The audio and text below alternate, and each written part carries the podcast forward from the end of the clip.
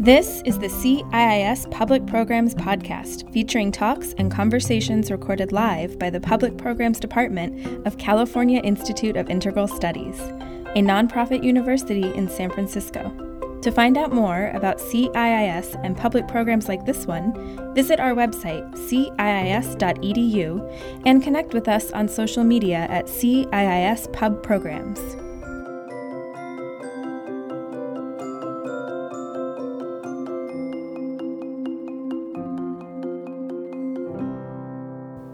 Hello, everyone. Hello.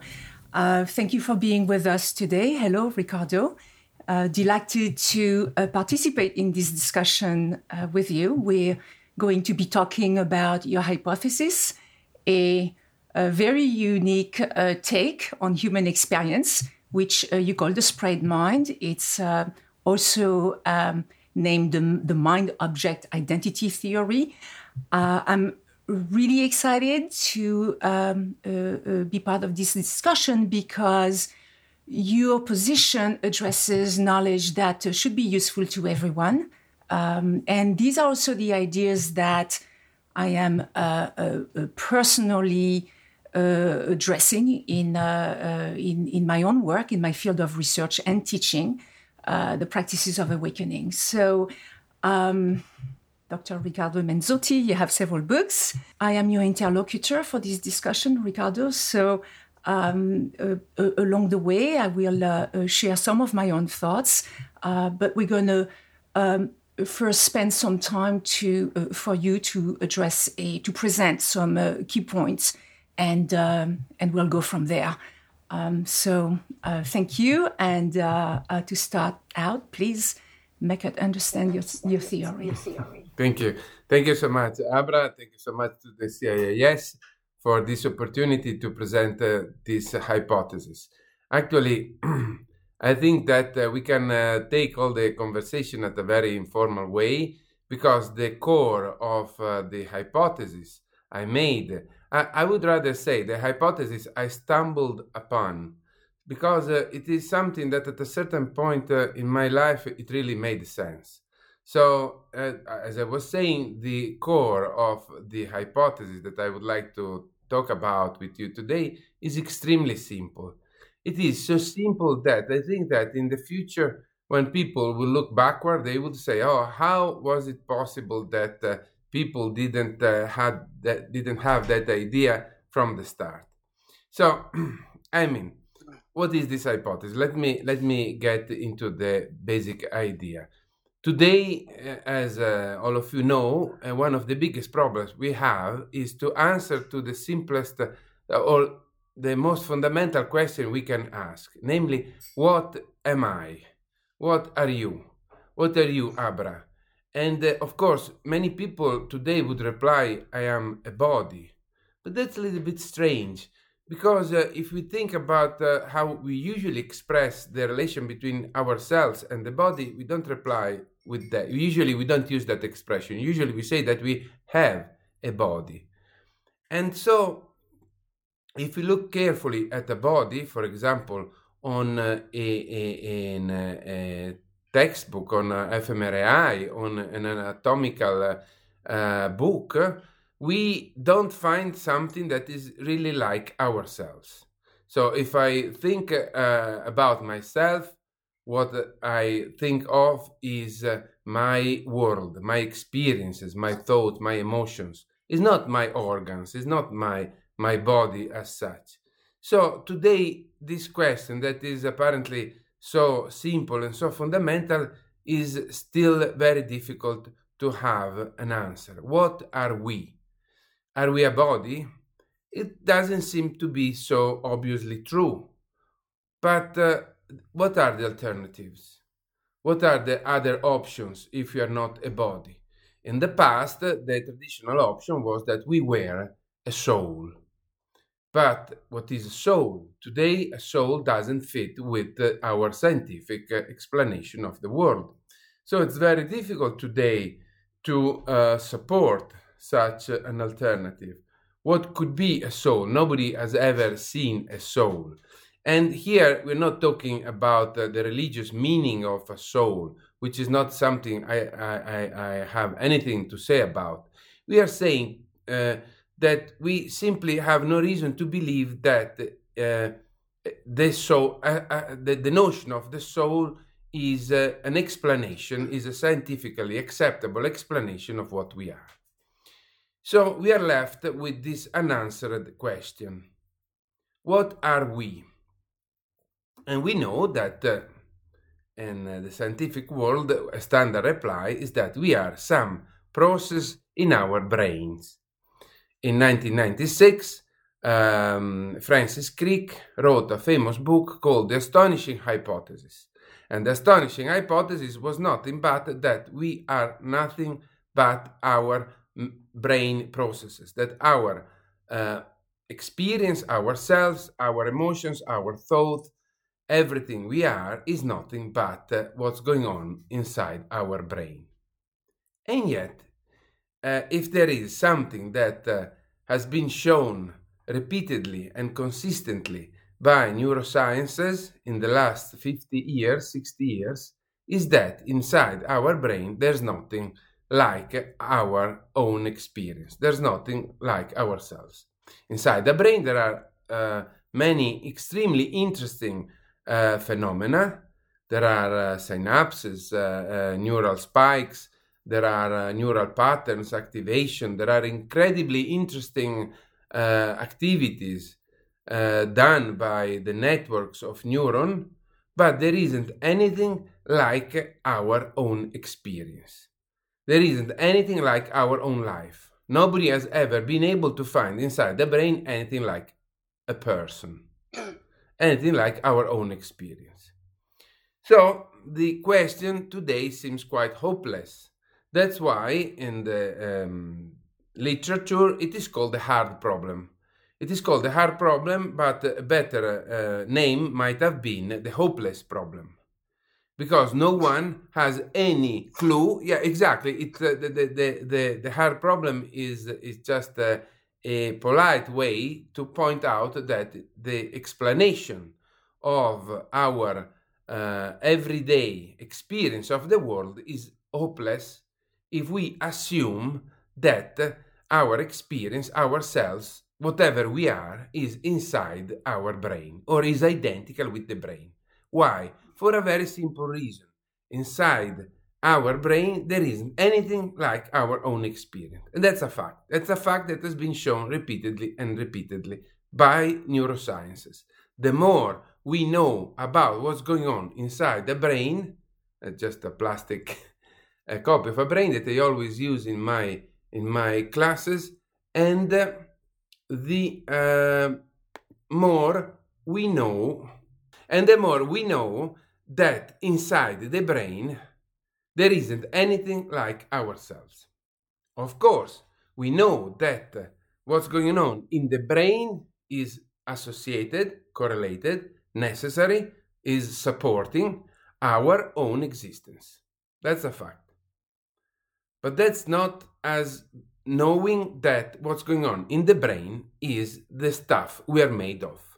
So we are left with a fundamental question What are we made of? If we are not made by the brain, if we are not made by neural processes. And as I said at the beginning, we cannot answer to this question by appealing to the notion of the soul. Why? Because in uh, scientific, uh, in the scientific uh, description of the world, there isn't anything like our uh, experience. So, could we find a solution? And that's where my hypothesis steps in. And it is an hypothesis that is a little bit like uh, what uh, Sherlock Holmes was fond of saying. Once you have rejected everything that doesn't work, what is left cannot but be the solution of the problem. And in a way, such a solution is hidden in plain sight. It's something that we have had always in front of us. What is my hypothesis? It is a super simple hypothesis. The hypothesis is that at any time we are not made of the body. we are made of the physical world that surrounds our body, and that is one and the same with our own experience. This hypothesis at first may, may sound a little bit bizarre, may sound a little bit too radical, may sound either so too simple to be true or too good to be true, or just uh, too different from our common sense. It is the hypothesis that whenever we have an experience of anything, an, apple, a building, the face uh, of our beloved ones, or anything, the, the books behind you, Abram, the, the, uh, the stuff our experience is made of is just the world itself. At first, this sounds bizarre. This sounds bizarre because it goes against our commonsensical notion that we are somehow inside the head. This is a commonsensical notion that is super strong and it is very difficult to get rid of for many reasons. I would like to point out only to three reasons, but there are many more that uh, conjure up to make such a commonsensical idea almost uh, impossible to get rid of. Uh, one, one, one point is that uh, uh, one reason is that uh, we, ever since we are born, we are um, uh, identified by other people with our body. Our parents, our friends, whenever they have to point to us, they point to our body. That's the object that is socially representative of our existence. The, our body is the object that is uh, uh, put into prison, for example, if they want to uh, um, put us into uh, to, to, to, to take our freedom away from us. Our body is usually the object that is requested to be in a certain place where they want us to be in that place. Well, today this is no longer that true because thanks to online uh, technology, to Zoom uh, and other YouTube and other technology, we learn that it is possible to be in a place without our body being in that place. So as long as we are able to make things happen in another place by means of technology, we the, the let's say we have weakened the relation between our body and our presence in a certain place. But the correlation is still extremely strong. I would call this the social uh, uh, aspect of our identity. We associate our body with uh, our existence. The second reason is uh, the fact that all our sensation are uh, centered around uh, our head. Why? Because in our head we have the eyes, the ears, the tongue, the mouth, the nose. So many of our uh, sensations are uh, centered around our body. But that's not because we are uh, between our ears and behind our eyes. This is only because all our sensors cameras, ears, microphones, biological microphones, and uh, biological cameras, eyes and ears, and whatever, they are located on the head. But that's not a good reason to be where such sensors are located. For example, even if you believe that you are one and the same with your brain, as Francis Crick and most of neuroscientists do, you might be your brain in principle might be located elsewhere. This is the content of the famous philosophical tale that Daniel Dennett uh, wrote in 1978. Where am I? So we don't know where is located the thing that is one with ourself.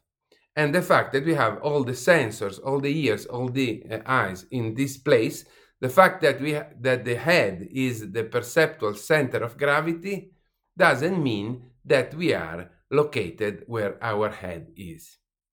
So I am asking you to think do you really think that uh, you are your body?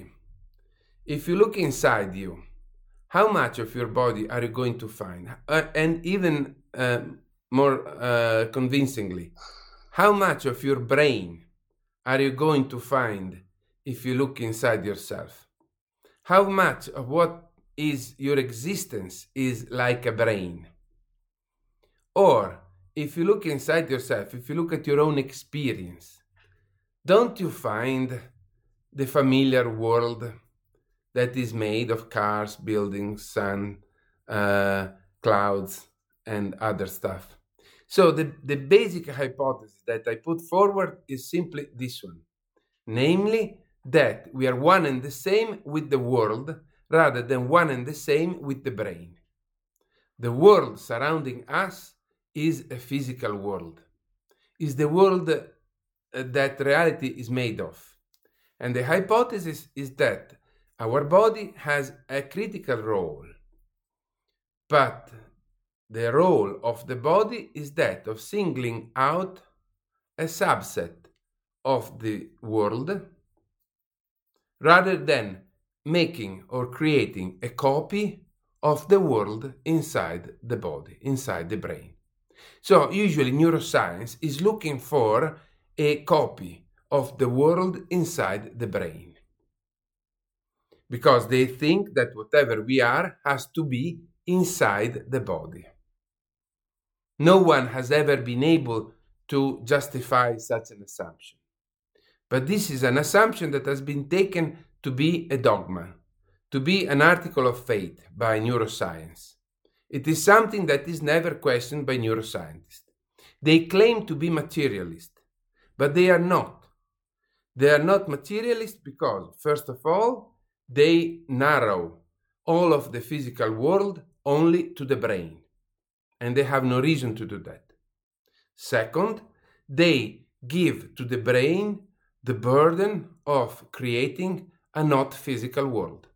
Because if the mental world were physical, they should be able to show where the, phys- the mental world is inside a brain. They should be able just to uh, show us where is such a thing as the mental world inside a brain. But they Riccardo, never do that. Riccardo, can we can we investigate this a little bit more, and then you're going to share with us some other key points, or would you have more to say right now for this understanding? Yeah, I mean, thank you. I mean, if uh, we look at all of the um, evidence provided by neuroscientists, they've never been able to show how neural activity becomes anything but neural activity. That may sound uh, obvious, mm-hmm. but it's a fact that in the physical world, everything is just what it is. I mean, a rock is a rock, a planet is a planet, a neuron is a neuron. Why should a neuron be a mental representation? Why should a neural pattern be anything but a neural pattern?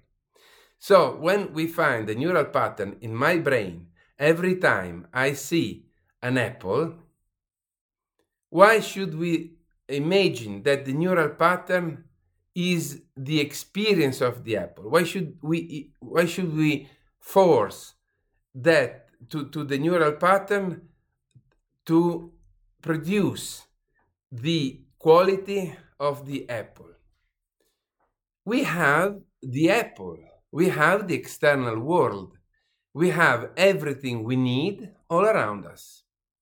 The reason why neuroscientists got stuck with the, this notion that uh, the brain must create a mental inner world nobody knows where and nobody knows how is due to the fact that uh, um, we uh, think in dualistic terms we always think in a dualistic framework. So that's, I think, what you wanted to ask me. So we always think that we are separate from the world. The world has to be separate from us. We must always be watching the world. And we use expression in our language that enforce the separation between us and the world. We say things that are like, I see an apple. But such expression are may be completely misleading Maybe it might be just the fact that the apple is at that very moment the very thing that is one with us. So I'm asking you to watch inside your experience. You're just imagine that I don't know where you've been today or where you're going today. But when you're walking, when you are taking a walk under the sun and you feel the, the breeze of the air and there's a lot of stuff going on which is part of your world at that very moment. Why should you be just a brain at that very moment if you could be all of that? Why should you narrow yourself to a brain sealed inside a body and peering at an external world when you could be the world itself with all its richness, with everything it contains? Thank you, Riccardo. So um, you you give us a, a, sense, a good sense of your hypothesis, and um, uh, of course, to uh, take our experience uh, out of our head is uh, probably a challenging view, right, uh, um, for many. And uh, in that, in that, you have a very unique approach in this domain of experience of consciousness, and it is um, worth noting that you are part of a whole new movement. And I know you want to stand on the periphery of it and not mingle too much with with the others. Um, uh, but this is uh, a movement on uh, externalist views of the mind, uh, which has been developing over the last, uh, we, we, could say, uh, 25 years, about the, the, last 20 years, the last 10 years, been uh, lots of uh, different views in these areas. And uh, externalist, where the mind um, is, well, I would say not just outside of brain, but it goes it's a mind that goes beyond the brain now you may say it's it's all out there but the mind is it's it's unconscious it's conscious it's many things so you're saying the experience the conscious part is out there wherever the experience whatever the object that is being experienced. That's what right? That's what the experience is. So um, uh, this uh, movement uh, externalist view again just for for situation um, the standard view, cognitivism, the standard cognitivist view, uh, which we've had the last half of the 20th century and these uh, 20 years started with the, the cognitive science uh, revolution, the sciences of the mind. Uh, it's uh, the, the computer metaphor. There's input through sensory motor, there's processing, um, uh, representations, and then there's output toward behavior. And these uh, representation, processes of representation, um, the standard view tells us that we have no direct relationship to the world. What we're looking at is a representation in our own brain, uh, where we're not too sure, but it's kind of in there. And uh, there is no direct contact with the world. So that's a little bit uh, scary in itself.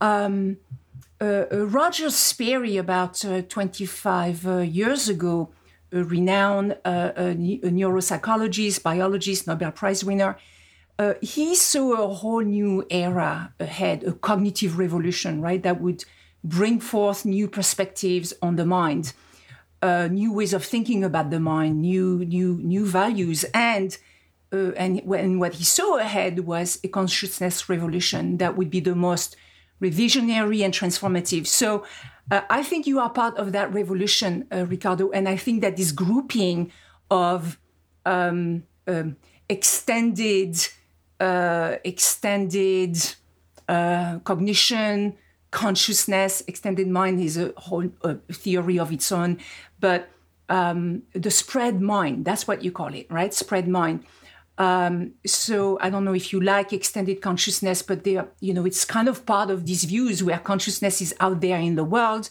and not something in the head, and that we actually have a direct experience of the world, right? So this is very important. And um, now, um, uh, uh, and and I love again. I want to take this little piece there. You say um, we are the starry sky in your description for this talk, the clouds, a rainbow, trees, people, even simple objects such as an apple or a stone. And usually you take you hold an apple when you make your presentation. we are not inside our bodies. You say we are out there in the world. Perceiving is being. So uh, I think this is um, really different from um, we go from uh, from having no direct contact with the world as per the standard view of the mind to an experience as a world involving process of consciousness all out there. And I like to say world involving dynamic process of, of, of consciousness. I like to use this word uh, dynamic um, uh, because I look at now my own view, I look at the dynamics of the whole, uh, the dynamics of the whole that makes us the being that we are, uh, with a mind uh, evolving from the relational brain body environment. And so the mind is is is again this this conscious experience and then there is you know everything that brings about this conscious experience. So that we can call all that the mind or however we wanna we wanna call it. So but that's what I mean. There's a, a, a dynamics of relationship. And importantly now something that I'm involved uh, with in terms of consciousness and these views and you view in particular as well, is in the context of transformative practices. Um, so, whereas you look at experience, the theory of experience, my focus is on the uh, experiential transformation of that experience. Transformation, um, uh, uh experiential transformation of our everyday experience of how we see the world, right? And uh, and of course, we also need theory for this because we want to give meaning and we want to understand what we're doing and we want to uh, uh, uh, yes have a have a path of understanding so uh, strongly in agreement with uh, roger sperry i believe that uh, this new thinking of the mind which includes this extended consciousness this particular view on phenomenal experience that you discuss offer us a whole new understanding and uh, not just the uh, the processes, uh, the the mechanisms, but also for the transformation of of our experience, of our uh, consciousness, this awakening, which is spoken of as awakening traditionally, enlightenment, um, transforming our own consciousness. So um, uh, I, I, look at this, um, uh, and really this transformation of consciousness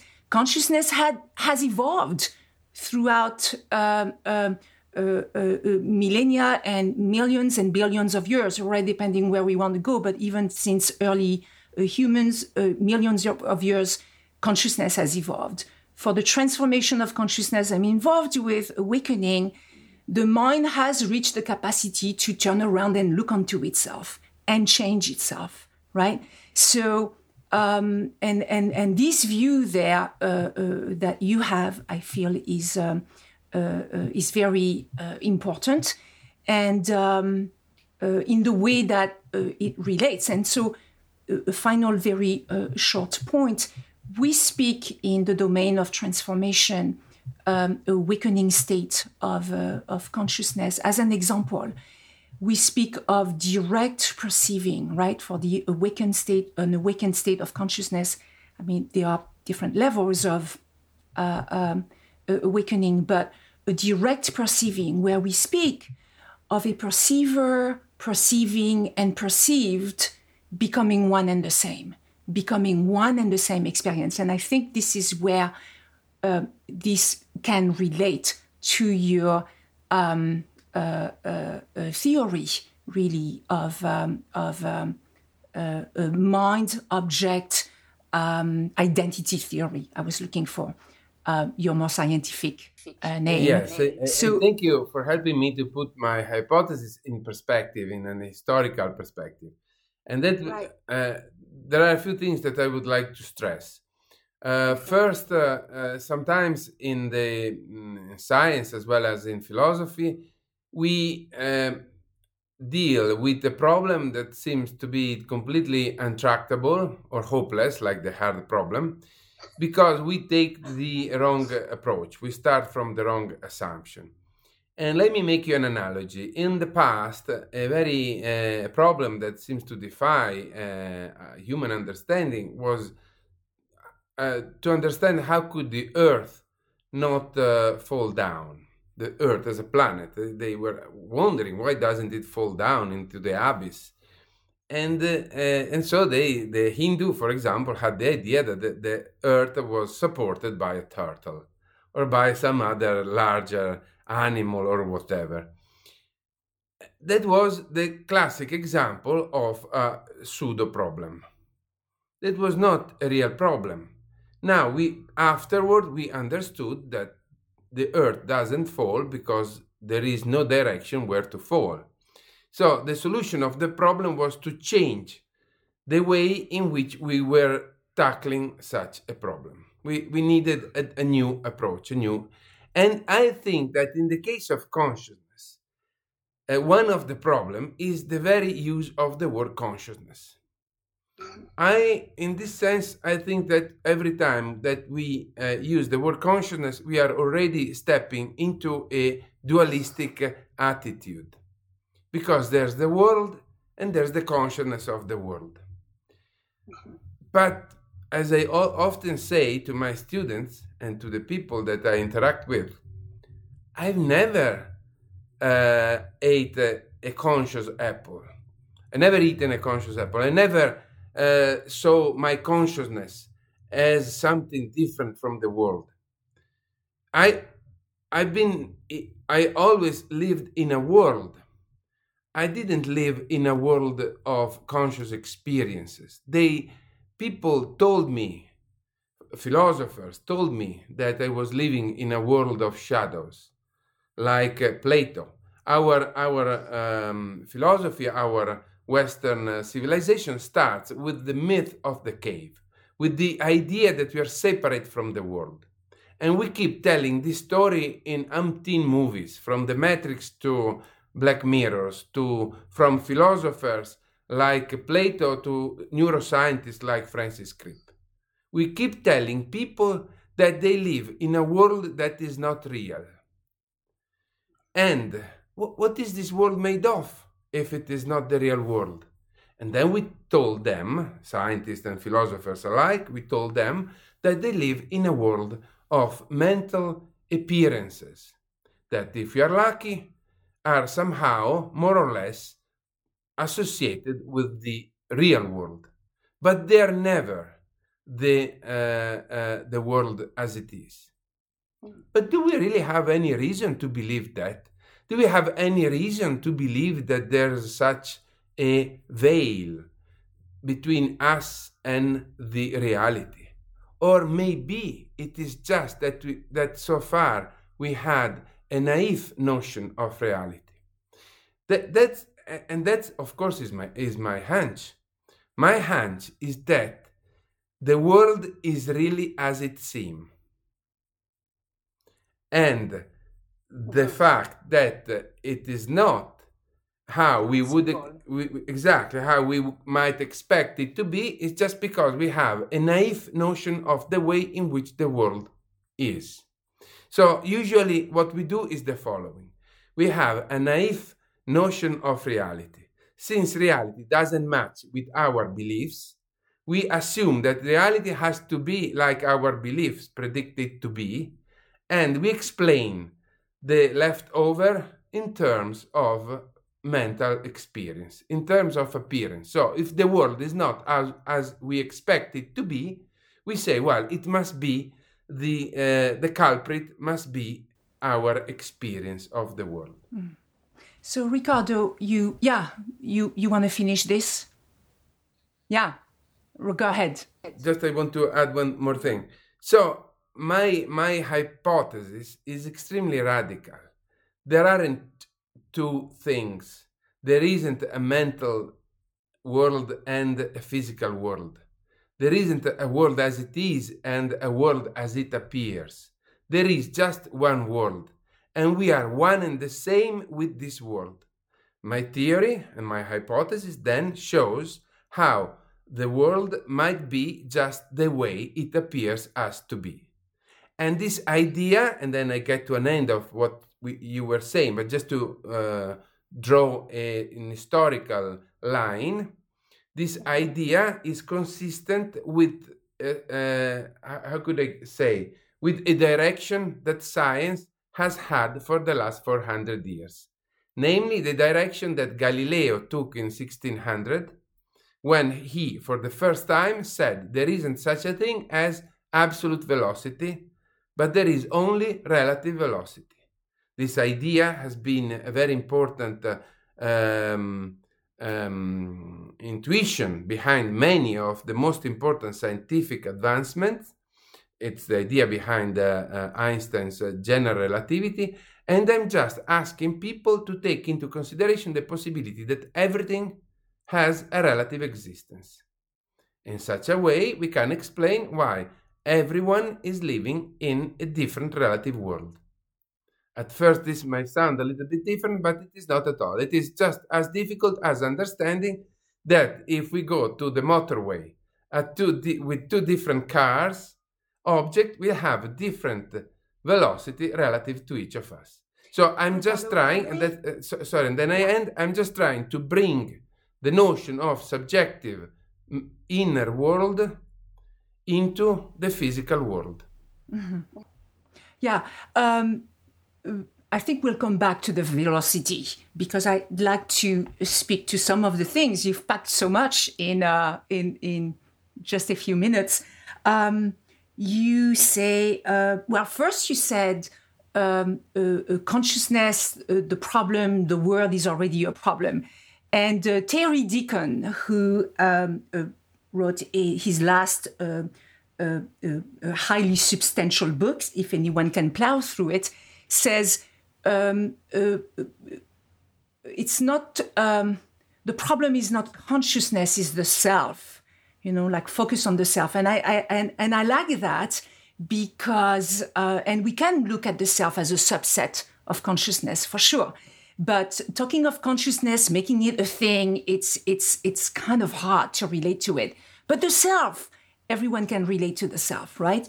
And then you say um, we are so that's one one pointer here. And then you say we are one and the same with this world. So i love this. And uh, well you know and of course people are going to be well you know ordinary day-to-day consciousness. I'm not exactly one and the same with the world.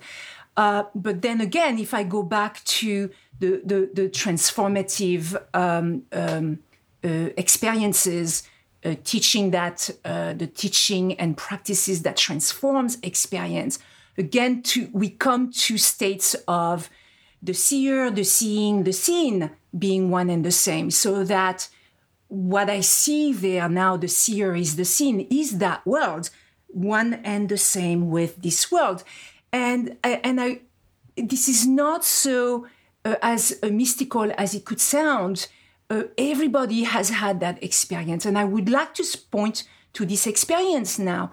Everybody has, uh, no, not everybody, but those who have gone to uh, the top of a mountain on a, on a hiking day. And, uh, and if you don't have mountains and you haven't been there, then maybe the beach, the ocean, right? This was so going to the top of the mountain, you sit at the top of the mountain, um, eat your sandwich, talk to your friend, and then eventually things start quieting down. And then eventually um, this vastness of the space starts moving into you. The, the stillness, the vastness, and the silence. I mean, you can hear the birds, but the silence, there's this vastness of silence. It moves into you. And then in that process, what happens is the self falls away. That separation between me, my friend, me, me, my sandwich, um, uh, all of that falls away, and um, uh, we are one and the same with this world. Your sentence, what you're saying, is right there. We are one and the same. We become one and the same with this landscape. I walk through the forest, I become one and the same with the forest, and the forest is walking me. Uh, I am walking the forest, uh, the forest is walking me, uh, one and the same. And what happens here is that the separation of me, what you pointed to earlier, uh, when you were a child and your your your your mother pointed to you and your name is Riccardo Manzotti, and uh, uh, uh, you know you have to feed this mouth and not well for me, not the mouth of my of my doll, and put the shoes on this feet, not the feet of my doll, right? So so all of this is is is learned. Um, so a question though for you, because you see now we can transform this view of the world, and it's not that we're all go- going to be always uh, all expanded and i mean there can be uh, attention can come a focus attention can come within this dimension of of being the world right? But so going from this wide angle view of consciousness uh, bringing the focus back on on your hypothesis from your standpoint how do you explain that um, yes this this is the your your experience. You you are your experience and this experience of the world you are that. But this is not something that uh, people experience on on their day-to-day uh, uh, living unless you know there's been some kind of transformation along the way. Um, uh, people's experience and as you have pointed out um, uh, most people view their experience as happening where they are. And where they are is where their body is. And that's where their sense of self is, right? And the self is kind of right here or hovering where the body is. And, and yes, behind the eyes, more likely the head. And this is actually in line with the classical cognitivist view, right? So how how do you once again to just revisit that how do you address that I, I love so much the example that you just made uh, because you put together two very important things. One is the fact that when we are in nature and uh, when we are just uh, with the, uh, in contact uh, with nature, when the body is in contact with nature, we feel that the separation between us and uh, the world disappears. Disappears because it has never been there it has always been a social construct. And you were right. It is such a, a, feeling of the self as something separate, as, as a burden that we keep with uh, ourselves, is uh, generated by our social interactions. And there's a reason for that control. Society has to do with control. Every society has the problem to control its members. Uh-huh. Uh, it's not always a negative thing, uh, but uh, it is surely something that society needs to do. And control often, the easiest way to control people is to control their bodies.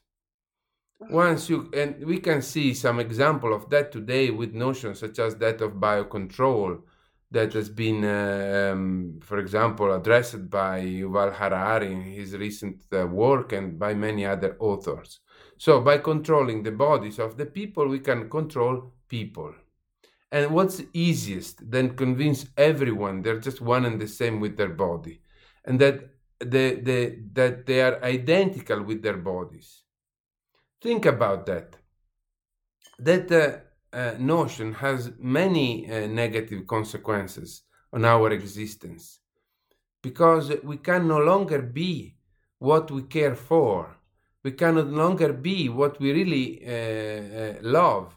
Like uh, it might be uh, art, it might be our beloved ones, it might be nature. We are stuck inside our body.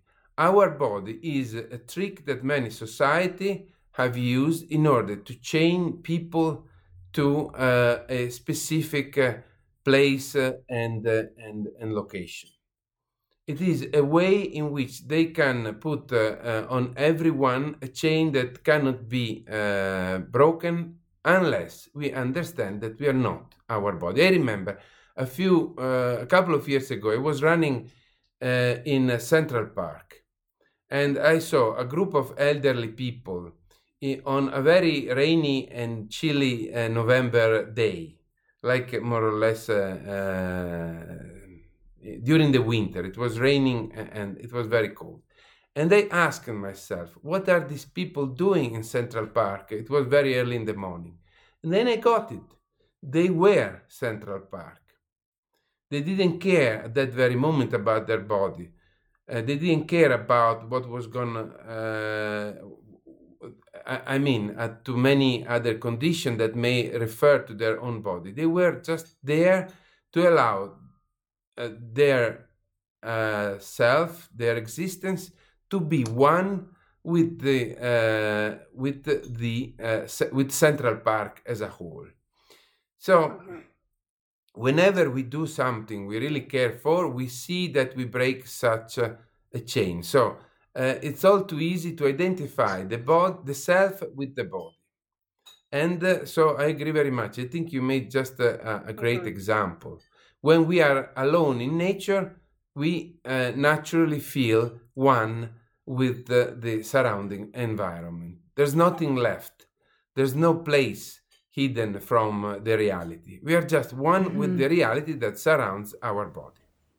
Uh, I like your point about the uh, uh, social and cultural and uh, uh, the learned aspect of, um, in the sense of self.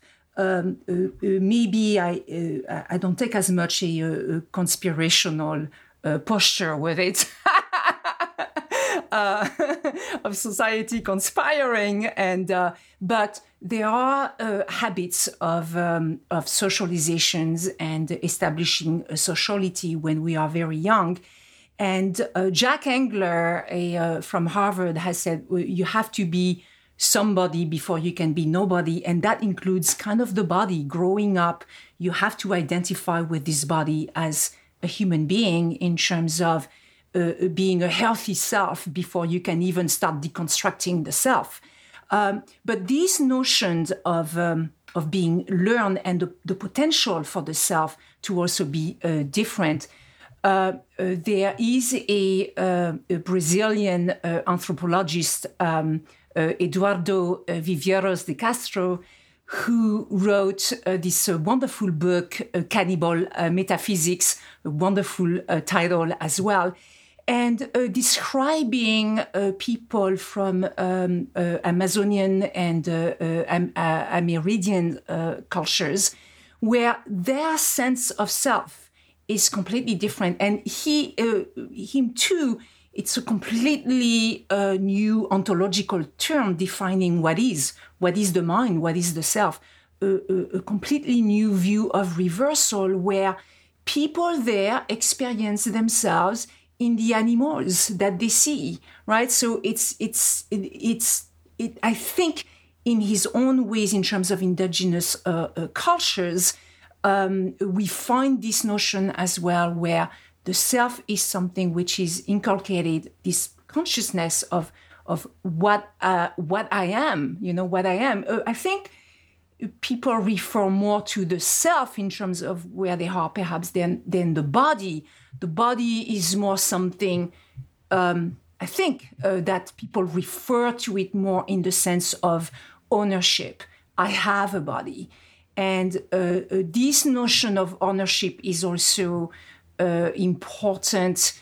Um, uh, how do you relate your hypothesis? And we, I mean, we could s- speak of that sense of ownership for an entire week. So uh, more at a you know level of just staying with that sense of self and that sense of ownership in, a, in an accessible way. Uh, how do you relate that sense of ownership? Because after all, I have a body, I have emotions, uh, I have thoughts. So are these experiences or are these something that I have these experiences? You see, we still have the self here in the picture relating to this sense of ownership. Yeah, how do you view this from and and again without going i know you and i could speak for a week on this but yeah uh, first of all yeah you, you mentioned that i, I put a, a conspiration a, cons, a conspiratory push on my uh, account of society no that, that was just an historical uh, uh, comment. So if you look at all society from the ancient Roman Empire to recent right. Um, national states in Europe, we see that uh, associating the identity of the person with the body was a necessary step to be able to control what people did. So it's uh, it's something that has been done uh, from uh, in all organized uh, society. It's a necessary step, like the invention of private property. Right, but each each human being has a body and is somehow embodied because you know wherever there is this conscious mind, there's going to be a body That's there a- too. You I, know, I It's- thank you very much for having for having introduced that word, being embodied. What does it mean to be embodied? Does it mean that we are physically or uh, in any uh, meaningful sense of the word inside the body, or does it mean that the body plays a role in uh, what we are? And of course, if we admit that the body plays a role, as is uh, tenet is a point of my theory, then we must explain what are we, because I start from a very uh, basic assumption that we must be something. So, what Right. are we? We must be able to point at something. If we are physicalists, then we must be able to point at something physical because that's the only option that we have. And neuroscientists have pointed to the brain. Mm-hmm. But this has been an ep- so far has been an epic failure because they have put so many resources in finding something like us in the brain and they've never succeeded so far at least. Right. So again, coming back to that sense of ownership, right? Exactly. So what does it mean exactly? What does it mean that we own a body? My uh, reply to that question is that the body is the proxy of the world which is identical with us. What do I mean with that? I mean something very simple. Take a, well, I don't have it here. Take a phone. When you speak with a phone, you are not speaking with a phone. You are speaking with someone through the phone. But the phone is the physical thing with which you are interacting. So the phone is the expression of a person at the other end somewhere. Mm-hmm. Now, in, there is some sense in which, at the moment in which you're speaking with the phone, that phone is the expression, is the proxy of the person you're speaking with.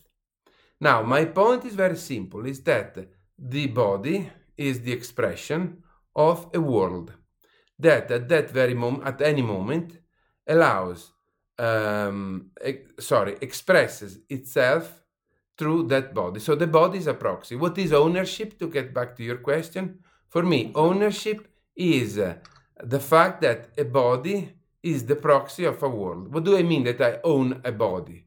It means that that body is the proxy of myself. So if you want to interact with me, you have to interact with my body. That's the uh, sense I give to the word ownership. But of course, that doesn't mean that I am a soul. That doesn't mean that I am a ghost inside a machine, like the cognitive scientists believed to some extent without being dualists in a metaphysical sense, but they were dualists in a scientific sense. So my point is that through each of our through uh, our bodies, we are worlds interacting together. we are not the body and um, but if we are the world um, uh, uh, the, the the body is part of the world so we, we don't have to be outside of the body either uh, the body is part of that world and they, we are the body we are the world. I mean there's no reason to to cut out the body out of it. But one last tiny point about this. The um, uh, this sensory motor interaction, body and environment, right? There is something which has been called uh, Gallagher, the body image, and but there's this uh, other philosopher, uh, Michelle Maiese, um, uh, very close to also uh, Dorothée Legrand. Dorothy Legrand, maybe her her work is even um, uh, uh, perhaps uh, more voluminous. But Michelle Maiese says the, the following a matter of experiencing oneself as a uh, she speaks of that sensory motor subjectivity i know subjectivity that word is a little bit um, um, you have a lot to say about that but the sensory motor so that we feel that body right the, through the senses body-based perceptions she says um, um, uh, this she describes this sensory motor subjectivity as here's her quote a matter of experiencing oneself as situated, forward flowing, living organismic body of a suitable, suitable degree of neurobiological complexity. Of course, we're not feeling the neurobiological, but and although this basic bodily sense of self needs uh, not to be accompanied by self reflection, rationality or high powered consciousness, uh, all high uh, powered mode of self consciousness presupposes sensory motor subjectivity. This is supported by the fact that at least some non human animals, uh, and all ordinary human infants have sensory motor subjectivity, like there is some kind of me-ness they are connected to the body. And this is pre-reflexive. We don't have to think about it. We don't have to rationalize. We don't have to be able to, to uh, uh, be conscious that I feel that way. But there is that um, a pre-reflective knowledge of. So uh, perhaps perhaps you want the questions with this, but um, isn't isn't this the body the all experiences um, these uh, an uh, ubiquitous kind of of bodily self, a sense of the body. If the body wasn't there, we would know it, and and and we know that because we have structures of self that fall away. They are bodily structures of selves, and we only see them when they fall away um, in through some practices of um, uh, uh, experiential uh, work. So um, this bodily self, this sense of the body, which is ubiquitous, which is part of all experiences that we have in the world. What do you think of this? Yeah, no, no, it's a fundamental point. And uh, of course, the body is uh, the first object in some sense. So the body is the first object that uh, we interact with, but to some only to some extent. Because if you think about that, there is one part of the body that we never experience, that it has never any direct role uh, in shaping whatever we, uh, whatever our life is made of. The brain and the nervous system. There is nothing in our experience which is uh, um, made in any meaningful sense by the properties of our neural activities. So there's nothing that is uh, neuronal, neuronal um, like the neurons in our mm-hmm. experience. There's nothing that is like our exactly. There's nothing that is brainish in our experience. Right. right. We don't feel the neurons. We don't feel the neurons. We don't have no experience. We are blissfully unaware of having a mm-hmm. brain unless uh, they told about it in a class of neuroscience. Right. Well, we don't want to be conscious of everything because that would overload the system. I don't want to hear all that goes on with the digestions and and and feel everything. Yes, but in many cases we have no choice about what we are conscious of, and uh, if the brain might be part of our experience, sooner or later it would be. It never is. So there has to be a reason for that. The reason is that. Mm-hmm the uh, the brain is the uh, center of our body uh, and therefore it can never be experienced as an external object. While we can experience all the other part of our okay can you say that again? Can you say that again? The, the body the brain being the being the center of our experience can never be experienced as an object of our world. okay all right. mm-hmm. that's what scientists say. Mm-hmm and uh, and uh, mm, but we can always experience our body as an external object. I can see my hand right, right now. And I, internally. I, I can touch. I can touch. Well, to and some internally. extent, yes. To some extent, yes. I can experience uh, every part of my body as right. as an object. And, and so about uh, that subtle experience of the body is always there as part of all experiences and what Maiese is saying is that, well, it doesn't have to be in the forefront. It doesn't have to be, but it's there and there is that experience because we've been going around with bodies all our lives. And there is an experience of body which is also there. And again, there's no reason to cut that body out of being the well, experience on, being the on, world. On this, uh, cut the brain uh, out. Abra, we disagree. If uh, when the right. body works really well, we yeah. don't experience it. Okay, there are instances. To- totally agree with you. Okay, when the, when the eyes uh, have no problem at all, they are completely transparent, and the world mm. presents itself, and we have no uh, visual experience of the eyes as such. There is just the mm-hmm. world.